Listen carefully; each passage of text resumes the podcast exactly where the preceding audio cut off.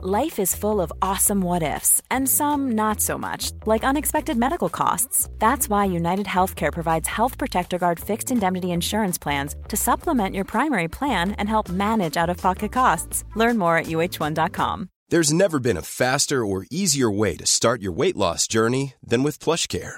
PlushCare accepts most insurance plans and gives you online access to board certified physicians who can prescribe FDA approved weight loss medications like Wegovy and Zepbound for those who qualify. Take charge of your health and speak with a board certified physician about a weight loss plan that's right for you. Get started today at plushcare.com slash weight loss. That's plushcare.com slash weight loss. Plushcare.com slash weight loss.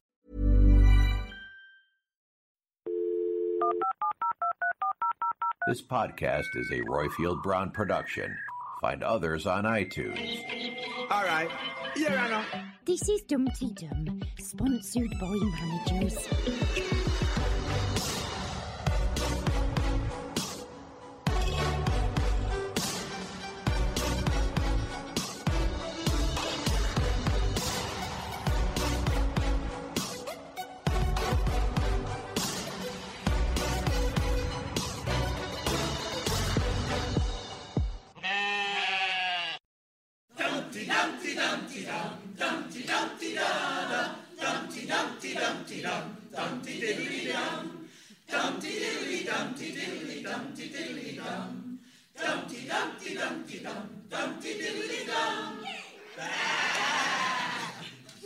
This is DumTeeDum, a podcast about the archers and the goings on in Ambridge.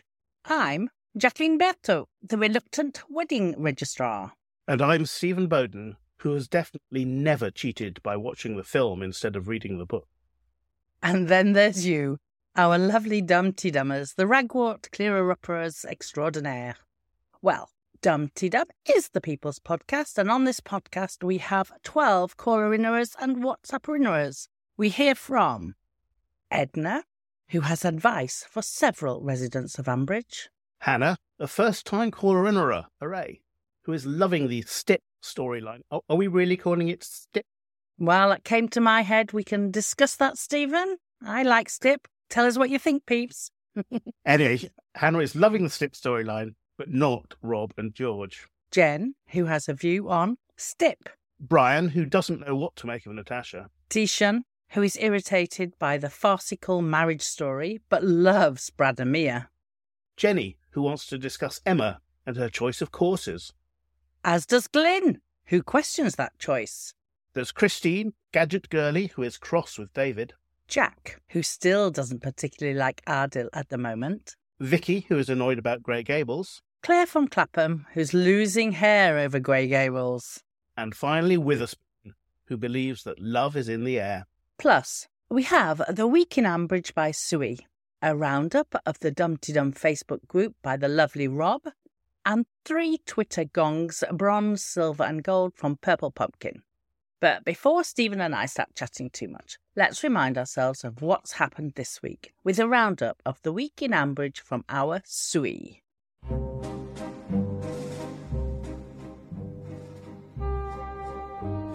Hello, lovely people. It's Suey here, Queen or Tart on the Twitters, and another week in Ambridge. Been a bit of an odd one, don't you think? Apparently, we've got a new script writer, and there have been a few jangles along the way. Tracy and Susan did a lot of sisterly bonding over a car boot sale, and then the wedding, which was looking very uncertain for a while after Jazzer offered his bed to Hannah. They did kiss and make up, but there were a lot of dramas along the way. Pip admitted her new love interest was a woman to David, and then Ruth practically waterboarded him and tortured it out of him. Neither of them seemed that bothered, to be honest. Emma tried to get a job as head of housekeeping at Grey Gables, but Adil decided she didn't have sufficient experience. Running a household and working at the chicken factory is not the same as running a five star luxury hotel, apparently. She got rejected by both him and Oliver and decided she needs to go back to college for some qualifications. Brad behaved like a responsible adult, and Tracy and Jazz's wedding was back on. Eventually, it all happened, but they did get moved on from the front of the registry office, and then Brad caught the bouquet. Who'd have thought it? Lynda found Emma reading a book in her break. They discussed the book, but they didn't appear to be talking about the same book. Lynda confessed that she hasn't actually read it, but only seen the film adaptation, no one in DumTeeDum Land believed a word of it. Susan attempted to smother her sister and the rest of the family in confetti, but fear not, dear listener, they all survived. There was a lot of talk of scouts and worms. I stopped listening, to be honest, when they started talking about worms. Rex tried to matchmake Pip and Toby, or at least stop Toby getting hurt. That ship sailed, mate. Pip and Stella agreed to a date after some interminable faffage. They made a night of it, and then when Ruth came nosing around, Pip shoved Stella out of the back door. This did not go down well. Lindy Bottom is back to arranging the Grey Gables opening gala, which Adil wants to make sausages on sticks and a bit of punch, while Oliver's version will have live music, black tie, and a sit down dinner. And then Adil didn't want to pay Lindy for her work. Oliver was right put out. Well, let's see what evolves then. Until next week, my lovelies, and I hope it's a good one. Thank you very much for that, Suey. So, Stephen, where in the world have you been this week? I've been travelling around Scandinavia. One of my favourite bands is doing their first ever proper European tour. So I thought I'd pick up their concerts in Gothenburg, Oslo, Stockholm, and Copenhagen. And so that's where I've been all week. Wow. Did they play the same set every time? No, they varied it a bit. Uh, Goodness. gig to gig. And I'm going to see them again in a couple of weeks' time in Birmingham. Lovely. Now tell us about this band. Who are they? They're called Big Big Train, and they play progressive rock of the sort that was in the 70s. So I'm the perfect demographic for that because it was the sort of music I listened to then. And these are probably the best people doing it at the moment. Songs about Isambard Kingdom, Brunel, or things like that. I shall have to tell my dad about them because he's a big prog rock uh, fan. And how was your week? What have you been doing? Well, it's been that week. I put my mum to rest on, we put my mum to rest on Wednesday. So it's been a very, very busy family week. But I've been here now. Oh, this is a new one for us, isn't it? We're in the same country recording. I'm in my childhood bedroom recording. That. I never thought I'd say those words. So it's been a an interesting week, but it's been a fabulous week for me because I've got to spend quality time with my dad. I'm still here for another five or six days. So he and I are trying to get him used to the new norm. And we're enjoying rebonding over cricket because we used to do cricket a lot in my youth. And then, of course, my life moved on and away and blah, blah, blah. And I've just been thoroughly enjoying all the cricket with him at the moment. So there we go. Well, let's hope we get a bit more cricket like weather. It's due to. It's due to, I'm sure. Last night at Old Trafford, it was fabulous, the weather, but not here. No. Well, I think that's just about enough about us, isn't it? Shall we get on to that important bit? Okay, it starts with this.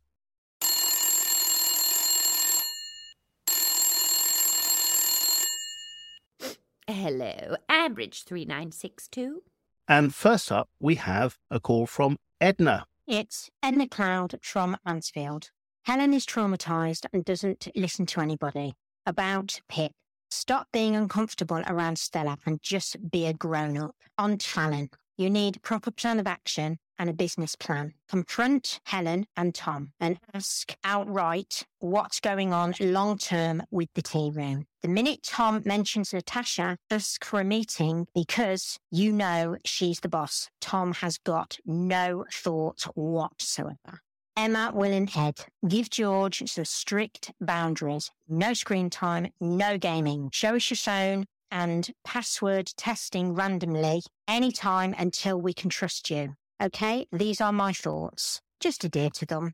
Happy Ambridge. Thanks very much from Mansfield. Bye bye from Edna Cloud. Thank you very much, Edna Cloud. That was extremely interesting, very succinct. Now, in fact, lots of callers pick up on a lot of those those people that you talked about. Nobody else has talked about Fallon and how she moves forward because, in fact, we're not hearing Fallon at the moment, are we? We're just hearing it from the Bridge Farm side. So Edna suggests that Fallon should be looking at the business pl- a business plan. I assumed she had a business plan already, but I think she probably did. I think that Natasha is behaving appallingly at the moment in respect of Fallon and the tea contract. I think she's manoeuvring to force Fallon out. mm, Unfortunately for Natasha, unfortunately for Bridge Farm, there is the perfect rival location for somebody to run a tea room coming up. And I think that we may well see Fallon getting the contract to, to, to run the cafe at the recharging centre. And as I've said before, I think that's going to become a new focus of the village. for a place to have conversations, much as Nelson's Wine Bar used to be. Yeah, yeah, good good thoughts, Stephen. I'm quite concerned that Bridge Farm are going to push her out. I agree that's an ideal place for her to go to. And then Emma is going to. We're having Emma having a midlife crisis, aren't we, at the moment, about her career and what she wants and where she's going and how educated she is. Having had a week looking after the tea room, she thinks she's management material. Natasha will manipulate everyone because she always does.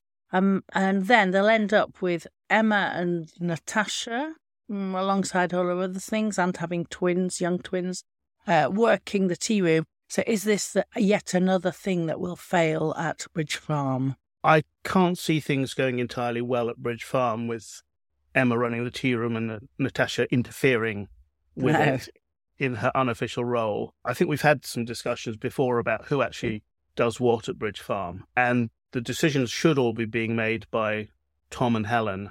Yeah. Natasha has Orchard, what's it? Summer Orchard, that's what it's called, Orchard. isn't it? Yeah. So she has that to, to look after, and n- she's not officially involved in anything at Bridge Farm. But as you Mm. say, she does tend to manipulate, and she certainly has a very strong influence over Tom.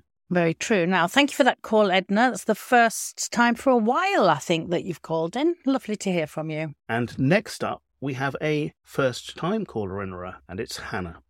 Hello, Tumty Dum. This is Hannah, cooking in Sheffield. I'm a lifelong, i.e., 37 years, Archers listener, but a completely new Tumty Dum listener, so hopefully this works out. I wanted to share with regular listeners the slightly ludicrous situation I've got myself into, the pickle, if you will, with listening at the moment. I'm in a quite stressful point in my life, and the combination of the return of Rob and the horrendousness of George Grundy is proving too much for me.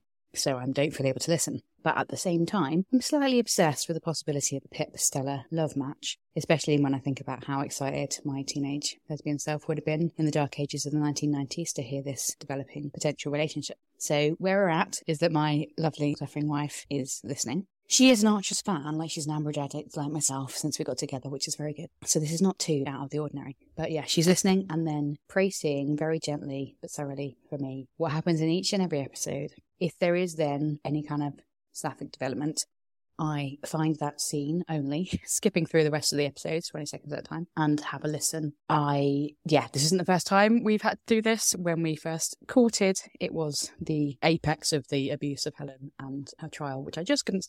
So she's had to do a little praising before. I remember coming back in in the episode, the kind of 12 Angry Men influenced episode with the jury deliberating. A, because I wanted to know the result, and B, because I love Catherine. Yeah, so that's one of the reasons I knew my wife was a keeper when she was prepared to do that for me. I'll just end by saying that one of the good things about this new obsession is that it has made me seek out more Archer's content so I can get some more pipsqueak punditry, if we're allowed to call it that, including Tumty Tum. So, yeah, keep up the good work.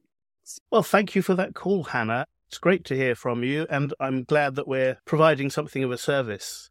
I guess this week's probably been a bit better than the last few because it had pretty much no Rob content at all, and not much George, but plenty of Stip, as apparently we're going to be calling it. Stella and Pip getting together, failing to get together, getting together again, making a mess of it. I think that it's been a, a fascinating week. I've never been a huge Pip fan, but I do quite like the idea of her finding happiness with Stella. I think that they will make a good combination, and I would hope that they will be farming Brookfield for decades to come between the two of them, following on from David Ruth. This would be the they would be the fourth generation at Brookfield. Now, I've got a question about that because quite um, a lot of people on the social medias have been speculating about Stella and Pip taking the farm forward. I've just thought of another one, Pippa Stella. Pippa Stella. That's been done by another podcast, I think. As it? Oh, sorry, sorry. I'm really behind on other people listening. As has Paella, which is quite a good one. Uh, Paella's a very good one. Yeah, well, well done, those other podcasts. Are we allowed to mention that we've got other podcasts? so, what, what was I saying? Yeah, so I don't like Pip, and I've never liked Pip. I find that she's a bit of a whiny, uninteresting person. She settled for the farming without actually going elsewhere, did she? Or am I wrong? No, she did some agricultural training, but no, she's No. never. No, she's never. But on. no, she's never worked for anybody else. So I find that slightly astonishing in this day and age that she hasn't gone off. I mean, I've got cousins who farm, and but they all went off and worked for five or six years for other people before coming back to the family farm and are now running the family farm. And the inheritance, because Brookfield isn't just David's, is it? It's mostly da- David and Ruth are the farming partners, and Yeah. I think the children may or may not have some role in that. The only external stuff is that Shula and Elizabeth, but not Kenton, would have a call on the proceeds if the farm were sold. This was something that came up during the, the whole Plan B Yeah. bypass road thing. But provided Brookfield remains a fa- family farm, then Elizabeth and Shula get nothing from it. Right. Okay. I was wondering about that because, as you know, inheritance has been on my mind this week. And also in France, I only know the French system where everybody, you can't do that. You couldn't do that. Even with a business agreement, it wouldn't work. You cannot disinherit the children and the grandchildren. It's very, very specific law. So it's quite made me think that maybe Pip and Stella getting the farm eventually was would be scuppering somebody else's plans. So anyway, interesting to see. Thank you so much, Hannah, for calling in. And how lovely to live with somebody, your lovely wife, who is an Archers fan as well. I dream of living with somebody who can discuss the Archers with me or listen along. Right. Next up, we have Jen. Greetings everyone in Dumpty Dumland. Jen here, out on a rainy Irish morning feeding animals and having a think. And I've been thinking about the Pip and Stella and really reflecting on my reaction to it because I have to say I found it toe curlingly awful. I was a bit worried. I was like, oh, I thought I was okay with gay people. Maybe I'm a bit homophobic. What's this all about? Then we heard Pip and Toby and it was equally toe curlingly awful. So I thought, oh, well, at least that's good. So I was wondering, what is it? Why don't I like that? And I think the thing is that I have literally listened to this thing since Pip was born. I've heard about her nappies being changed. I've heard her going to school. I've heard her growing up as a schoolgirl. I don't want to listen into the intimate details of her love life. It's disgusting. It's like listening to your niece or your nephew. Like, yeah, fine, they grow up and they have a partner. That's lovely, but you really don't want to hear the details of it. Yeah, just a comment on that. And I don't mind that sort of thing on Archers. I wish they'd do better sound effects for the kissing because they're just awful. But yeah, I think when it's a character that we've heard from children, uh, no. Have some sexy stranger like Ardell blow in and have an affair with Kirsty, yeah, fine, whatever. But yeah, no sex, please. It's Pip. Hmm, thank you for your call, Jen. Now that's interesting. I don't think of it like that at all. I thought it. I think it's been quite interesting seeing, oh, apparently seeing part of her ch- ever-changing thought process because she's been really horrible the last few weeks, even worse than normal because she's not quite known what to think, has she? I haven't really been disturbed like you by the idea that I've known this child since she was a baby, but yeah, I doesn't bother me. I haven't been bothered by any aspects of the relationship, but I know what Jen means in terms of the actual moments of physical intimacy as captured on the radio, because all you've got is sound. Yeah. So if this were a film, you would be able to do soft focus. You'd be able to bring up the music. You'd be you'd have other things than just rather bizarre smoochy noises. Yes, and the sloppy noises. And in, in a less realistic radio program, again, you, you could bring on music or something like that. But short of having them putting on a piece of music to settle down to, I don't know. I think Je t'aime moi non plus would be the obvious call in these circumstances. But w- without that, and or even with that, I think you'd still end up. Ha- the only way you can indicate that they're kissing is by having kissing noises. Yeah. And that's the thing that I think is a bit toe curling. And that's true whether, I think, whether you've known them since they were children or they're fully grown adults like uh, Sid and Jolene in the shower. I just think that it's a very difficult thing for the program to do. Yeah. It- It's difficult in literature as well. And bad sex is a is a standard thing in literature, and I think that one of the best ways of doing that, Radclyffe Hall in The Well of Loneliness has a scene between the central character and her female lover, bizarrely called Steve, and all she does is put in, and all that night they were not parted, and then moves on to the next scene. Yeah, very good. Very well done. Now, just to change the subject slightly, because I don't think anybody called in about this, you said uh, you mentioned toe curling. Do you know what the most toe curling scene this week was for me? Rex talking to Pip about Toby and Toby not being hurt. Uh, I just cringed at that. I found it very, very difficult. I found it very unlikely that that would have happened. Yes, I think that Rex does tend to look out for his brother. I don't think that's particularly reciprocated. I think Rex is much the nicer of the two. Yeah, I agree. But he's also socially rather awkward. I think that Toby might benefit from being more socially awkward and less in your face. Yeah. And I found that the stuff to, was, I think, last week with Toby offering to provide the wine to David and Ruth and so Yeah. all of that. And you knew that he was on a completely different page from Pip about his future relationship with Brookfield. Yeah. Because he even said in laws, didn't he? Yes, I, I think that was that certainly made Pip's alarm bells ring, and she was diving in. And then we had the interruption scene when she was trying Yeah. to tell Toby not to make assumptions. Yes, but that Rex this week going to tell Pip that she has to be careful not to hurt his little brother's feelings and all the rest of it. I think Ruth was- is still on the wrong page in all Mhm. of this as well at the moment. I would say she needs to tell Ruth, but of course at the moment it's all off because of the complete mess that she made of Yeah, but it'll be back on. It'll be back on. But she does. She needs to be honest with her mother because of that ridiculous pushing Stella out the door. And up, just that really irritated me. I felt very irritated by Pip by the end of the week. Even the denouement yesterday evening, Friday evening, was, yeah, just so ridiculous. But yeah, as you say, uh, Ruth needs to be informed by her daughter exactly where things stand. But she doesn't know at this minute, does she? We have to wait till tomorrow night. we will have to wait till tomorrow night. Let's now hear from Ryan. Hello, all. It's Brian. Natasha. I don't know what to make of her. While she'd been very empathetic, like she was with Kirsty when Blake went missing, now she seems to have bought into the Bridge Farm way of doing things. By that, I mean changing the plans all the time, acting entirely selfishly, and treating people that they deal with awfully while pretending it's just being businesslike. And then Natasha's got interest in tea room, and she used her empathic skills very transactionally with Emma just to get her on side.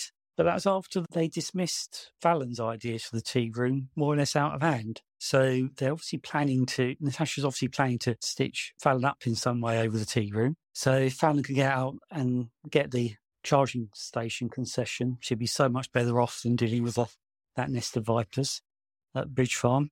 And at some point, Natasha is going to get tired of Tom. It's got to happen. Can you imagine living with Tom for years and years? And I do hope she takes Bridge Farm for everything they have. I know she's not partnering the farm itself, but her and Tom's businesses have been completely enmeshed now.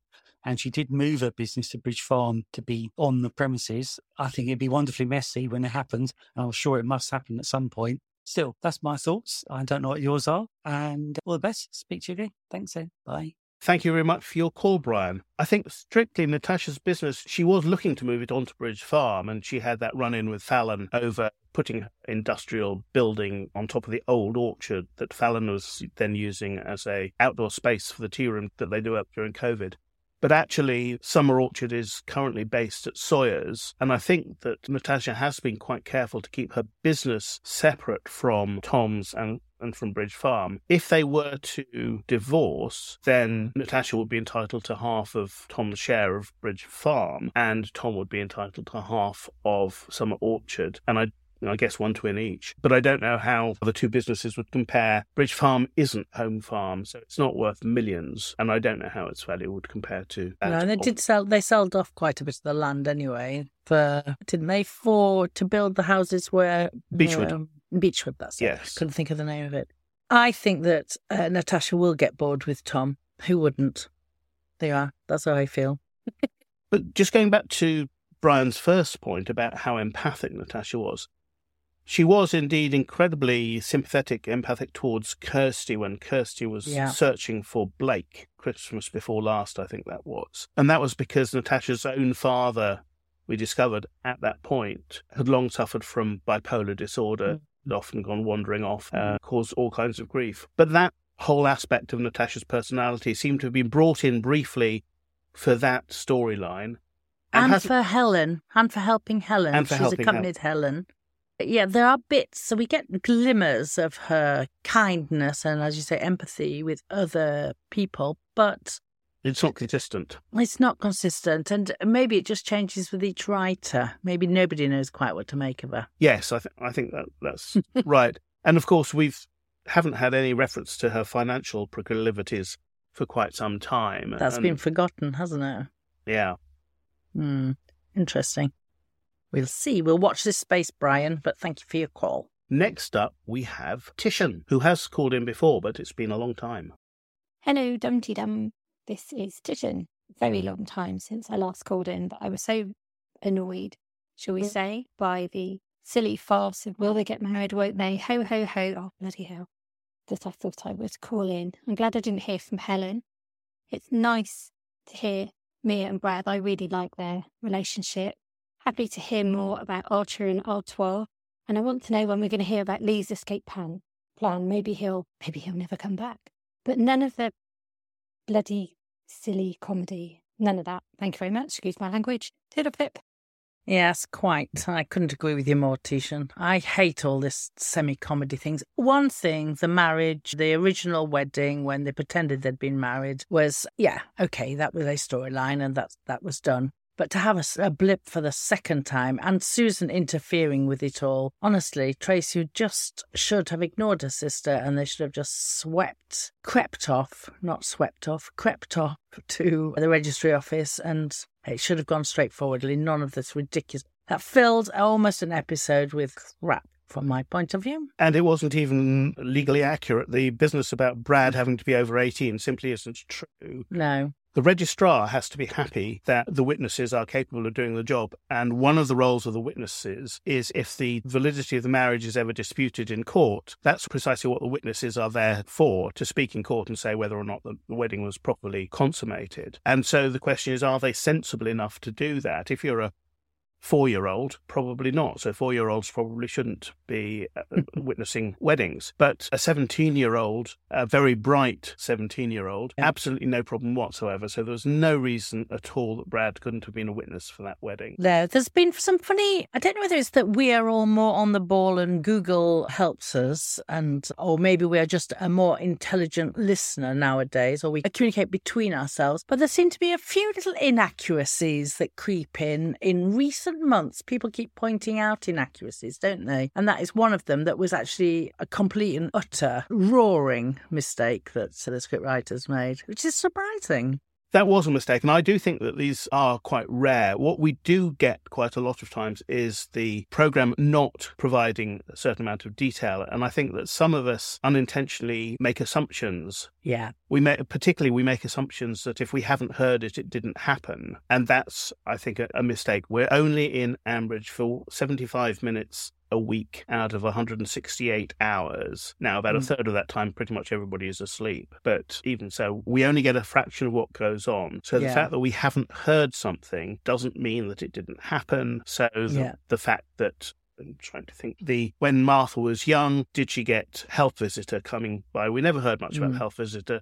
Everybody saying, "Oh, why hasn't she had a health visitor?" And then there was a brief mention of a health visitor, and it turns out that everything was fine. It just wasn't something that they picked up from the story. Yeah, now, and we do tend to forget that, don't we? Quite a lot of us say, well, how did that happen? We didn't know that was happening. But, and yet there are other things that we realise are not quite right in the real world. And I think we get on to those when we talk about Grey Gables a bit later on. So that's it. Those are the first five calls, and there are more absolutely brilliant ones coming up shortly. So hang on around, hang around for those. Now, if you'd like to contribute to this madness, you would be so very welcome. And there are three ways you can get involved. The first option is to record a message or a plot prediction by going to www.speakpipe.com slash dumteedum, and don't forget that's a T in the middle. The next option is to send us a voice note or message via WhatsApp on 07810 012 881 or put plus four four in front and remove the first zero if you're calling from outside the UK. And please keep your call to a m- maximum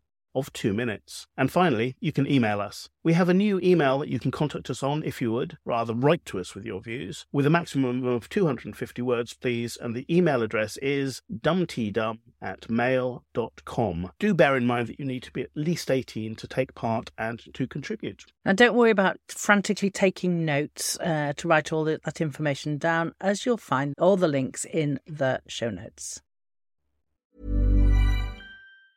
Everyone knows therapy is great for solving problems, but getting therapy has its own problems too, like finding the right therapist, fitting into their schedule, and of course, the cost. Well, BetterHelp can solve those problems. It's totally online and built around your schedule. It's surprisingly affordable too. Connect with a credentialed therapist by phone, video, or online chat, all from the comfort of your home. Visit betterhelp.com to learn more and save 10% on your first month. That's BetterHelp, H E L P.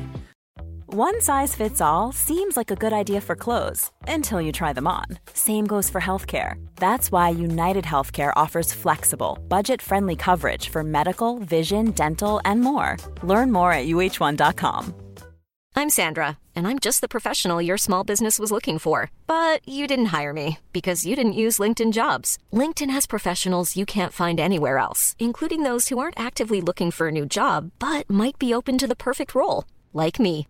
In a given month, over 70% of LinkedIn users don't visit other leading job sites. So if you're not looking on LinkedIn, you'll miss out on great candidates like Sandra. Start hiring professionals like a professional. Post your free job on linkedin.com/people slash people today.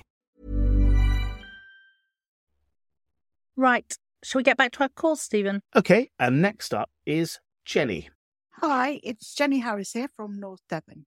I'm just calling in to comment about the Emma going back to college storyline. Very commendable storyline. Very good that she's going back to college to improve her skills to get a better job. However, I'm a bit surprised that she's choosing an English literature GCSE to help her get better jobs in the future. I'm sure that people recruiting her in the future are going to look and see English literature.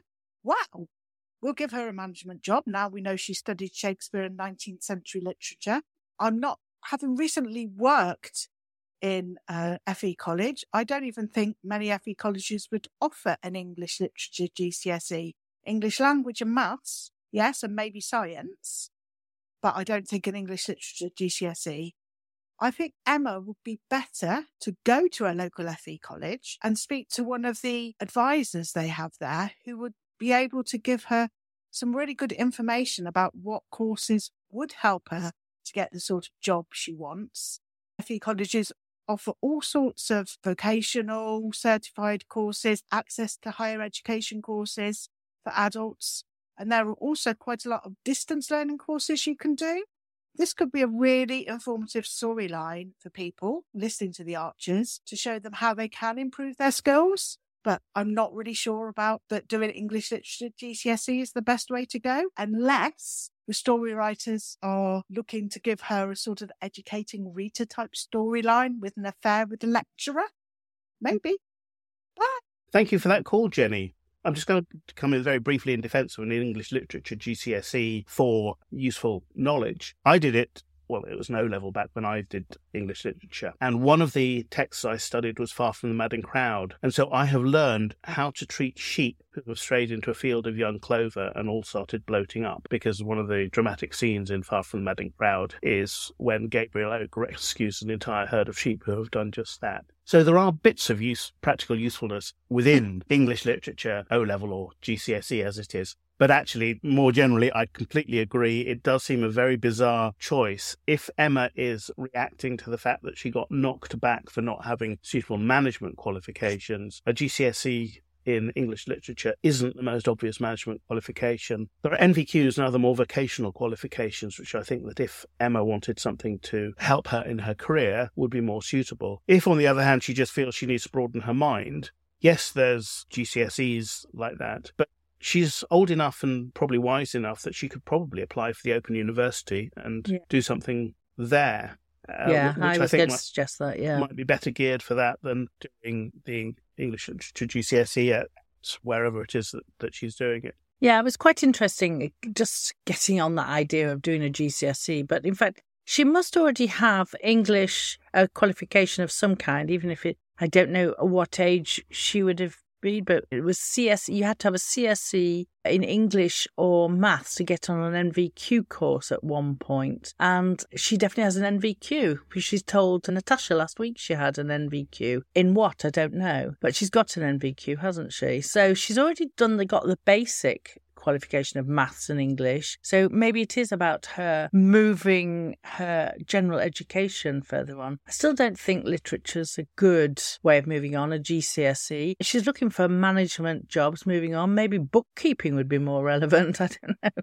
Yes, she did do GCSEs, and the results were disappointing and not good enough for her to move on to sixth form study. But I'm pretty sure that she got, as you say, the very basic level enough to get through on both English language Mm. and maths, but not enough to make A levels the most logical way to move on. But they made a reference, her and her mum talked about her a lack of education a few weeks ago, maybe only last week. Susanna was saying that you just didn't enjoy school, did you? And she was saying, yeah, but she regretted that she hadn't made an, e- more of an effort. So maybe this is, and this hit, this knockback from Adil and, and Huff from Oliver, maybe that will set Emma on a mindset that she thinks, yes, and she will actually do something. How old is Emma, Stephen? I will now need to, to look that one up. All right, there you are then.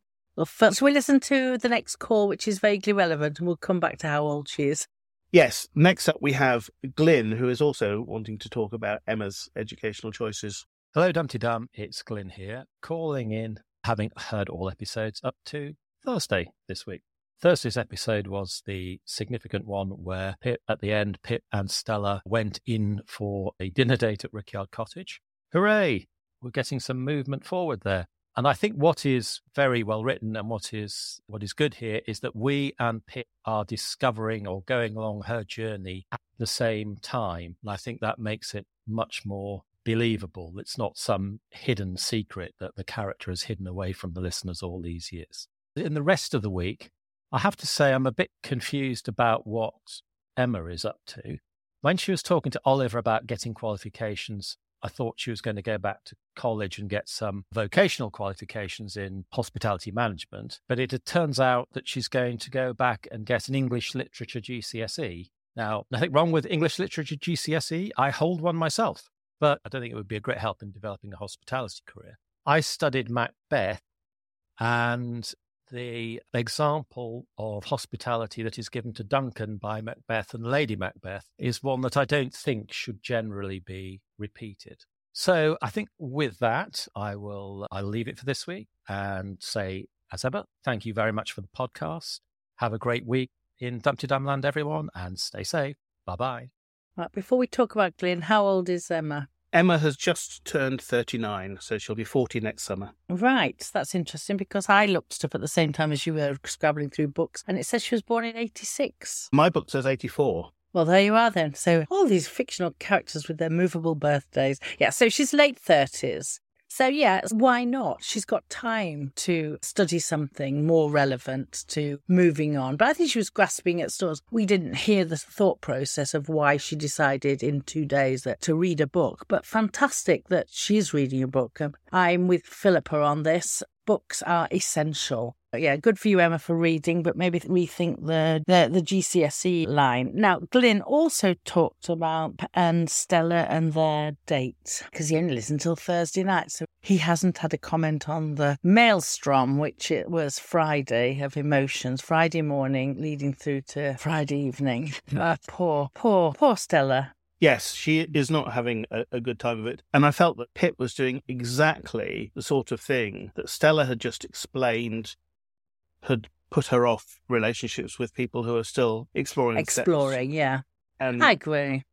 I, I think that they should have had a talk about the fact that Ruth, for instance, lives next door to Stella. I think I'm not sure exactly where Rickyard Cottage is, but I imagine it must be somewhere pretty close to Brookfield Farmhouse. They're all living there together. Ruth and Stella are friends. You can't have that situation without people being open and honest about relationships between each other. And they Mhm. should have moved sooner rather than later and perhaps used Ruth's appearance walking into the cottage on Friday morning as the opportunity to make absolutely clear how things stood. And I think that Stella would have hoped that Pip would have stood up for the relationship rather than bundling her out the back, which seems Yeah. to me completely the wrong approach. Yeah. approach. Yeah, so we know that Ruth knows that Pip is considering a relationship or is in love or however it was put to with another woman.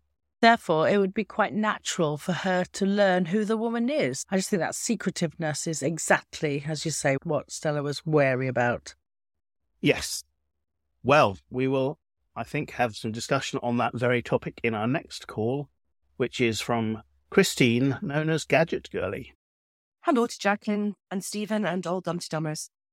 I've just listened to Sunday's episode and I'm sorry, David should have kept Pip's confidence. We recently had a situation where our son confided in one parent and not the other. I had to trust his dad that everything was under control. Within less than 24 hours, our son asked me, Did dad tell you about? I was so glad that I could say no, our son knows he can trust us both. Pip is a grown woman, not a child. She's entitled to her privacy, I can understand Ruth being concerned. However, all David had to say was, There's nothing to worry about. She'll tell you when she's ready. It's GadgetGirlie here from the west coast of Scotland. Bye. Thank you for that call, GadgetGirlie. And yes, I absolutely agree. I don't think it should have been too difficult for David to tell Ruth enough to reassure her that there was absolutely nothing to worry about, but that Pip would be able to tell Ruth all about it when she was ready to do so. I think that David would probably have wanted to encourage Pip to tell Ruth, but you have to pick your moment for these sorts of things. And as we were just saying, I think that that moment might have been when Ruth comes into the cottage and Stella is in the bedroom, but Pip wasn't ready for that, unfortunately, and Stella is the one who, who lost out as a result. But no, D- David should not have coughed up like that. No, trust. You have to trust that the other parent does know what they're talking about. And yes, this whole thing with trust with children and sharing secrets with everyone. My family have had a history of parents telling other siblings a secret from somebody, not a secret, but a confidence. I'll tell you what, it didn't go down well at all. It caused an awful lot of hassle because we didn't know, you didn't know who you could trust, who you could believe, who you could rely on. So I agree with you, Christine, completely. You have to. We have to. And David is just. But David's so infantile anyway, in my view. And he infantilizes uh, Pip. He does, very much so. Uh, and, and the other children as well, in fact. Yeah, yeah, in fact, yeah. Next up, we have the next installment of a long running mystery. Hello, Jacqueline and DumTeeDummers. Your hint this week. This is Jack here, by the way. I'm just walking down the Holly Walk towards a music room at work. Uh, the orangery is behind me. The music room and the orangery are both built in the typical 18th century style. That's a very big hint in the 18th century. If you're lucky, you may hear a plane go overhead. Again, the plane and the M6 flight path, all that sort of stuff. That's that's quite a big hint. I'm enjoying this. Thoughts on this week? I'd like to rest my case on Adil, really, although I will have more to say in the future. I think the way he's spoken to Emma is nothing short of despicable. It speaks of gross classism, the way he's looked down on her, dismissed her out of hand, not willing to even give her a chance, even put her through to interview, despite Oliver's um, clearly much more varied experience with the people of Ambridge and knowing what they're capable of. And I think it just, as the plane, I think it just underlines that he really has no interest in building the relationships that we would have seen before, before Grey Gables was sold. And I just think that he has no desire to turn it into an institution for the locality. I just don't think it wants to serve Ambridge or even Borsetshire, quite frankly. But there we are, apart from being some sort of high end hotel, but certainly not speaking to the local community. I think he's completely bypassing that. And I think that, that says it in the fact that how he's spoken to Emma, who is a proper yokel local. So um, there we are. Anyway, uh, pip pip. Well, Jack, You've really had me going for the last few weeks with this searching. So, when I first heard your call, I thought about Manchester and Manchester Airport. So, I looked around the M6 Manchester Airport and found Tatton Hall. And then I came across Capesthorne Hall. But finally, I think I've got it Castle Bromwich Hall in Birmingham. What do you think, Stephen? Castle Bromwich was my immediate thought when Yeah, it was the Holly Walk. the Holly Walk and the Orangery. Um, Yeah. And Castle Bromwich is 18th century. And so Yeah. I, I came to that conclusion as well.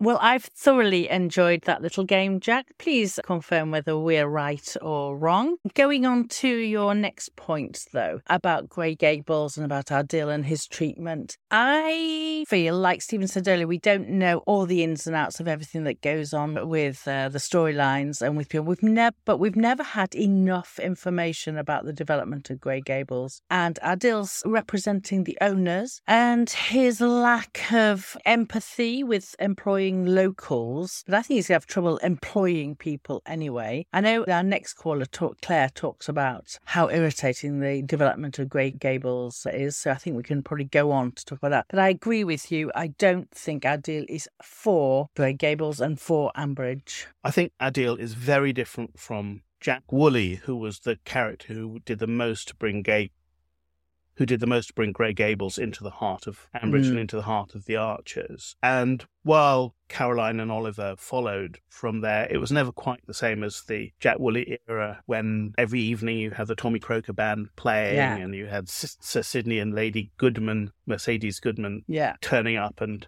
was all the, the heart of the Borsetshire society. Adil seems to be something very different. He's a much colder character, I find. Sadly, I'm liking him less and less Yeah. as this this goes on. I, I I just don't warm to him at all. No, I agree. I agree. He's he. At first, I thought, oh, he's actually quite nice. A nice, maybe a love interest for Lizzie or Kirsty or, oh, not Lizzie. Sorry, her daughter Lily. But no, I. He's irritating me more and more with his treatment and attitude uh, to towards Lynda, who, after all, is a friend as well as his landlady. But they've become quite friendly at times. She's a funny old stick, anyway. But no, I'm not enjoying Adil and how he's been written now. We still have plenty more to talk about around Grey Gables because that's what our next call is all about. And this is Vicky.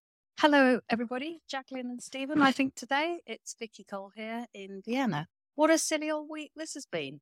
After the last two weeks before this, where I've actually been keeping up for once and trying to listen to the episodes on the day they've come out, which is quite unusual for me, but it was on tenterhooks. It was so exciting, so good. This week's just been a whole lot of nonsense, really. The business with Lynda and the not reading the books but pretending she has and seeing that and then all that nonsense with Jazzer and Tracy. Uh, none of this rang true at all. But the thing that rang least true, in my view, is the whole business of Lynda and Grey Gables and this amazing, fabulous ball of, for the opening of Grey Gables that people can't stop talking about, and it's going to cement Grey Gables' new reputation. And they're asking Lynda to organise it. Now, Lynda is jolly good at doing village productions, but has she ever organised anything else? As far as I remember, she's never been involved with organising a hunt hall or anything like that, has she? So how would she even begin to know what to do? And then Adil thought she'd do it free of charge, so he's basically entrusting the launch event to an amateur and then thinking he's not going to pay her. It's bonkers. So now I'm wondering, perhaps if there is some sort of financial difficulty going on. Maybe it's all falling apart, and maybe plot prediction: Oliver will lose his money, which would be very sad. But it's all being very silly. Anyway, I hope everybody's well. Lots of love. Bye. Thank you, Vicky. I agree with you that this week it hasn't been the must listen radio that we've had for the last couple of weeks. It is a new writer, Caroline Jester. I think this may have been her first week, but I don't think the issues were to do with actual script. I think it was to do with the fact that it was a bit of a filler week and that she wasn't given enough to do to bring things out after the excitement of Tim Stimpson's work last week. I think that that's part of it. Now, will Oliver lose any money? I don't think Oliver will, because Oliver has actually sold 60% of Grey Gables. Now, I think that he had probably run into quite a lot of debt. He had to sell it in order to cover off his debt. I'm not sure how much of the money that he got from the sale of Grey Gables he's still got. But the key point is that he now only has a 40% share in it. If Grey Gables falls to pieces, he would lose that, but that's not money that he has invested in. It's the opposite way around, in that he has effectively taken money out of Grey Gables and put it somewhere safe. Yeah, I'm not sure. I don't know. I don't understand the finance of it all. You understand it much better than me. But yeah, I do find I find it annoying. I found it particularly annoying that Adil was assuming that Lynda would organise this ball for free. And frankly, it's they're doing it in November. That's two two and a half months away. Far too late. If anything I've learned over the last few years is that if you want to do something well, start planning it a year in advance. Yes, and November.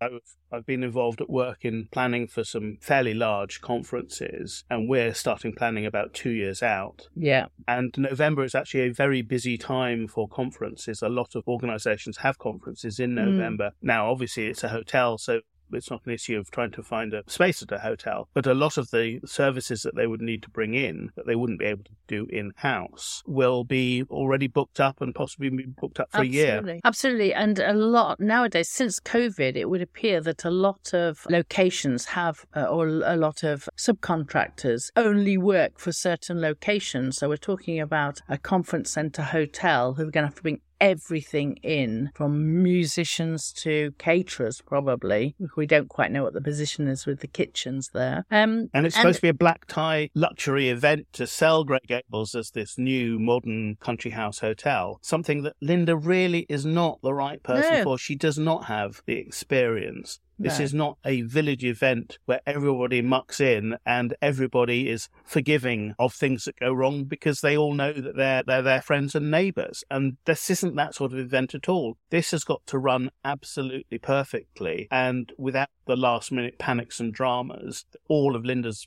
actions have been associated with.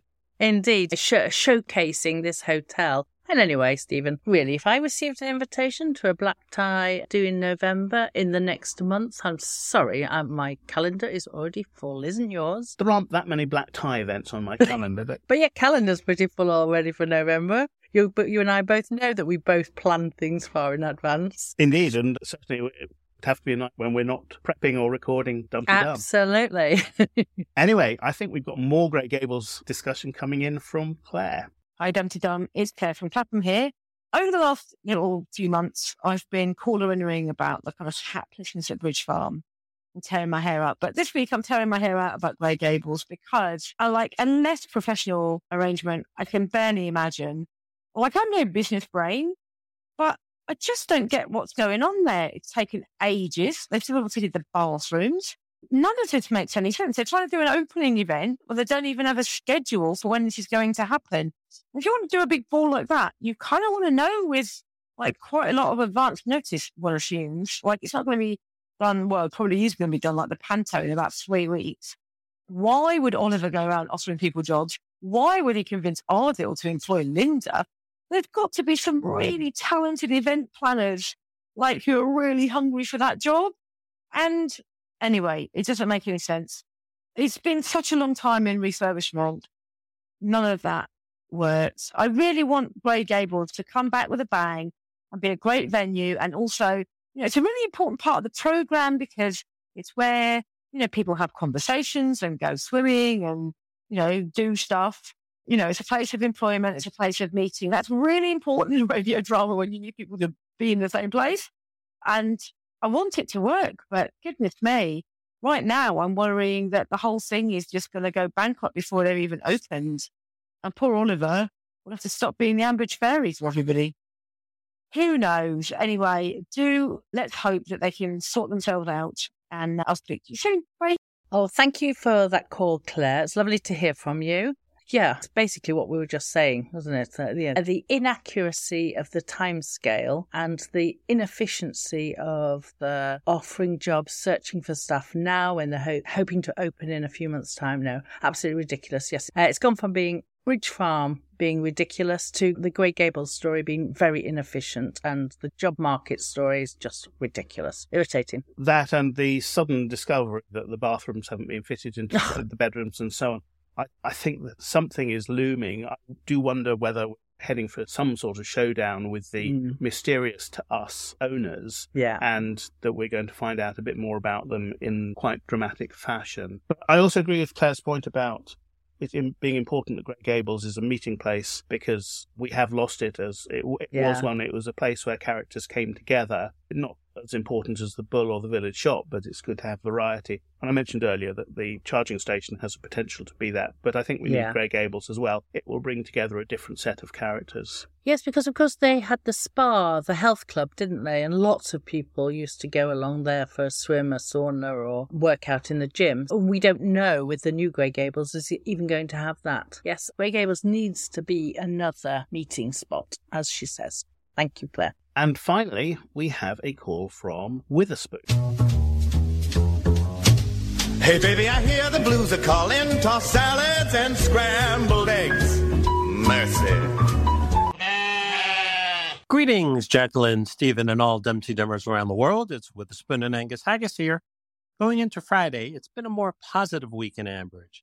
Established, new, and young, love is in the air. Coincidentally, this song played along with hundreds of rose petals being thrown from points on high at the conclusion of Handsome Husbands and My marriage ceremony 10 years ago this month. Time goes so quickly. Tracy and Jazzer and Stella and Pip. The course of love is not always smooth, and the scriptwriters played the same trick on us with both couples. First, Tracy's tantrum, which many of us agreed was out of character and out of context. That got quickly resolved. But then it looked like all was going to pot on Wednesday, the day of their wedding, but a quick reversal of fortune, and Tracy and Jazzer were joyously celebrating by the end of the episode. Turned to Stella and Pip on Thursday. It looked like their romance was over before it began, but again, the scriptwriters orchestrated a very quick 180 degree turn. By the end of the episode, they were celebrating, although in a much quieter way. Finally, there's Brad and Mia. Young love. Aren't they cute? A special shout out to Brad, who's becoming my favorite Ambridge resident. He's a bundle of brains, empathy, sweetness, and anxiety. That reminds me in some ways of teenage me. I look to his journey of increasing confidence over time. Talk to you soon. Oh, wait, addendum. Just listen to Friday's episode. Well, as Billy Shakespeare said, the course of true love never does run smooth. Thank you for that call, Witherspoon. We haven't really said very much about Brad and Mia. We've talked about the other two partnerships that you mentioned, but we haven't really said very much about Brad and Mia. I think it is a very sweet relationship. I think that they are really good together. I think that each of them somehow manages to bring out the best in the other and to round each other off in a, you know, a very a nice way. I know there are a lot of people who are very irritated about Mia and uh, about her causes and, and so on. Mm. But I, I tend to agree with what Mia is in favour of, and therefore I'm prepared to give her a bit of slack on the irritating front. She's taken a role that I think used to be played by Kirsty of being the Yeah. environmental conscience of Ambridge. Yeah, absolutely. I think I, I I love them as a couple. You even the sloppiness of the clearing ragwort, and even though that's an inaccurate storyline, but hey, we I think we need to see this kind of young, vulnerable love. I know they've made it a policy to try and attract younger listeners, and that's maybe one of the ways that they're trying to do it. But I think it's based too low as an age group, and it's just appealing to to silly little old grannies like me. Yes, I, I think if they wanted to attract younger viewers, they should have another go at Ambridge Extra, which would then mean that you could hide Yeah. some of these characters off to there. But on the other hand, that would mean that we might miss out. You wouldn't want to miss out on George, for instance, in the main program. No, definitely not. Definitely not. You, we need people like George in it, as as we've said the last previous two weeks before this week. Just hanging on to the edge of your seat, listening. Fabulous. And as you, as we also have said many times before, you often get two, three brilliant weeks, and then you get a bit of a filler week. And we tend to say, "Oh, it's a new writer, it's a new writer," but in fact, we always get these filler weeks. So this was one. Let's hope we're going to get a brilliant real humdinger for next week for our Philippa and Katie, I think, next week, is it? So those are all the calls. Thank you so much for calling in, everyone. We do love them. And please think about calling in next week. We didn't get any emails or, or WhatsApp messages this week, I don't think. None. Okay, so let's move on to Facebook. And we need to give a very warm welcome to Viv Jones, Sue Wayne, Ruth Pycroft, and Hannah Brock Womack, who we heard from earlier. Lovely. Susie Cooper, Ellis Tur, Emma Dwyer, and Peter Ward. So, what has our Facebook group been talking about this week? Let's find out as we sit back for the roundup with our Rob.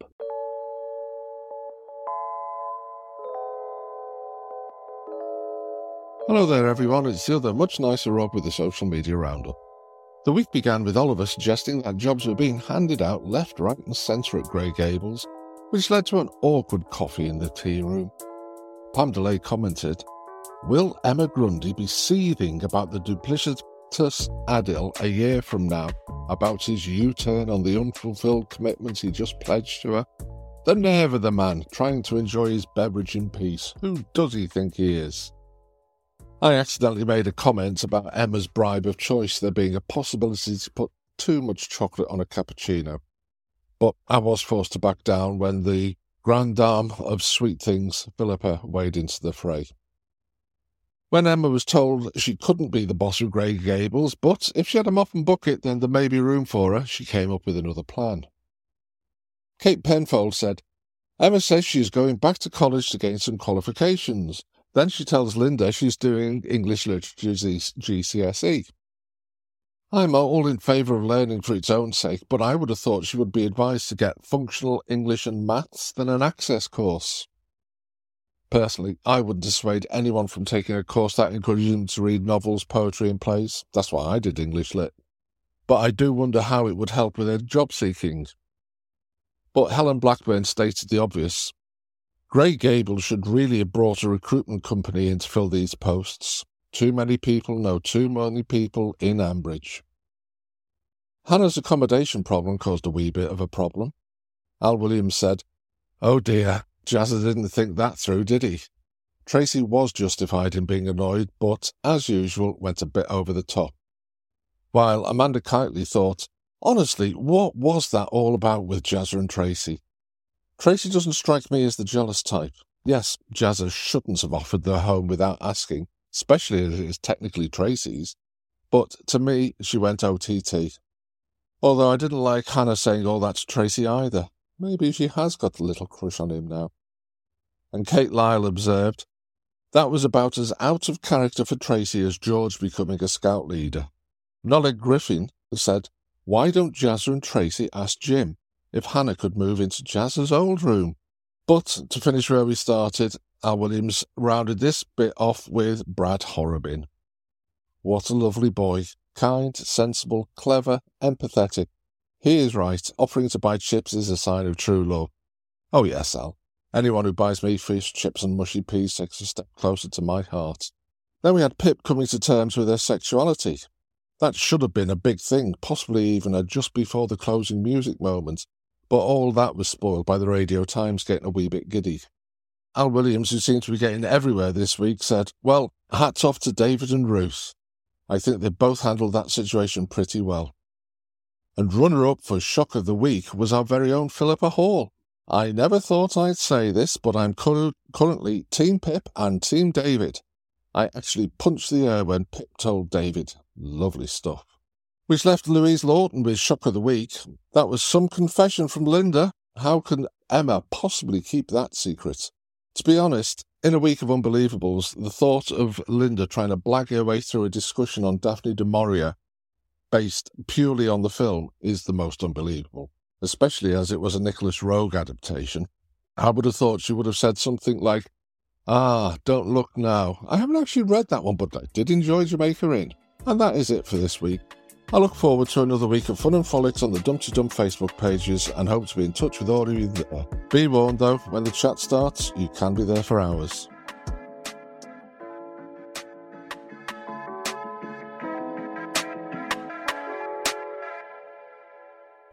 Thank you so much for that, Rob. That was great. And thanks to everyone on the DumTeeDum Facebook group for your participation. Now, let's go on to Twitter where you will find us at dumteedum. Make sure you include the Archers hashtag using a capital T and A so the visually impaired who use screen readers can enjoy any Archers based tweets. As well as at dumteedum, I can be found at Gilberto Sanguen. And I can be found at Wenlock House. Let's find out who has won the Twitter medals this week. Hello, it's Fry here. And now on DumTeeDum, it's time for Tweet of the Week. Hello, Jacqueline, Stephen, and DumTeeDummers everywhere. It's Purple Pumpkin here with a selection of tweets of the week. And my thanks as ever to Bernadette, Jen, Quentin, and everyone who tags at DumTeeDum to make sure we see all the best ones. This week on Twitter, I've enjoyed a thread started by Worthing Wonderings, Sieur de Pontieu. Apparently, it's only five weeks until the scheduled return of Shula from Sunderland. So, how will this be handled? Miranda said that she can't return as it'll cause more Ambridge homelessness. But Winston, Texas said surely there's a nun's cell at St. Stephen's with a simple bench and a hair shirt blanket that she could repose in. David Martin suggested she might return to Ambridge from Sunderland via Lourdes and experience a miracle that makes her convert and go into an enclosed order of nuns, taking a vow of silence for life. But most of the humour in the Twitter stream this week came instead from the brief Will They Won't They of Pip and Stella. Much of it is unrepeatable on Wholesome Family po- podcast, but some of it made it into my tweets of the week. So here are the medals. In bronze position, it's James A. at Exeter Dormouse, channeling Mrs. Merton's infamous question to Debbie McGee. So, Stella, what first attracted you to farm heiress Pip Archer? There was then some debate about whether Pip will really inherit more than one milking shed, but I like the idea. The silver medal goes to Finton T, at Finton the Wrong. David and Ruth are going to put two and two together and get Lottie, aren't they? And the gold medal goes to Charlie Notton, at 19 CEN, who had a very strong week, but I've chosen this one. Look, Oliver, if Lynda won't do it, ask Eddie. Have the grand ferret ball. Well, that's it for this week. Hope to see you all on Twitter next time. Thank you for that purple pumpkin and congratulations to all who were mentioned this week's roundup, but especially those medal winners. In bronze, James A. Exeter Dormouse. In silver, Finton T. at Finton the Wrong. And in gold, Charlie Notton at 19CEN. And don't forget, we're on Instagram at DumTeeDum. Next week's episode will be hosted by Philippa and Katie, so do get your calls in in the usual way. As we come to the end of this episode, we need to say thanks to all our wonderful contributors and to our social media supremos. The whole DumTeeDum team are doing great. And we must say thank you to Shambridge for her voices and our podcasting parents, Lucy V. Freeman and Roifield Brown. Thank you so much for listening and joining us today. We are now off to watch Don't Look Now, so it's a bye bye from me. And it's a cheerio toodle pip from me. Dumpty Dumpty Dumpty Dum, Dumpty Dumpty Da Da, Dumpty Dumpty Dumpty Dum, Dumpty Diddly Dum, Dumpty Diddly Dumpty Diddly Dumpty Diddly Dum, Dumpty Dumpty Dumpty Dum, Dumpty Diddly Dum. Tá.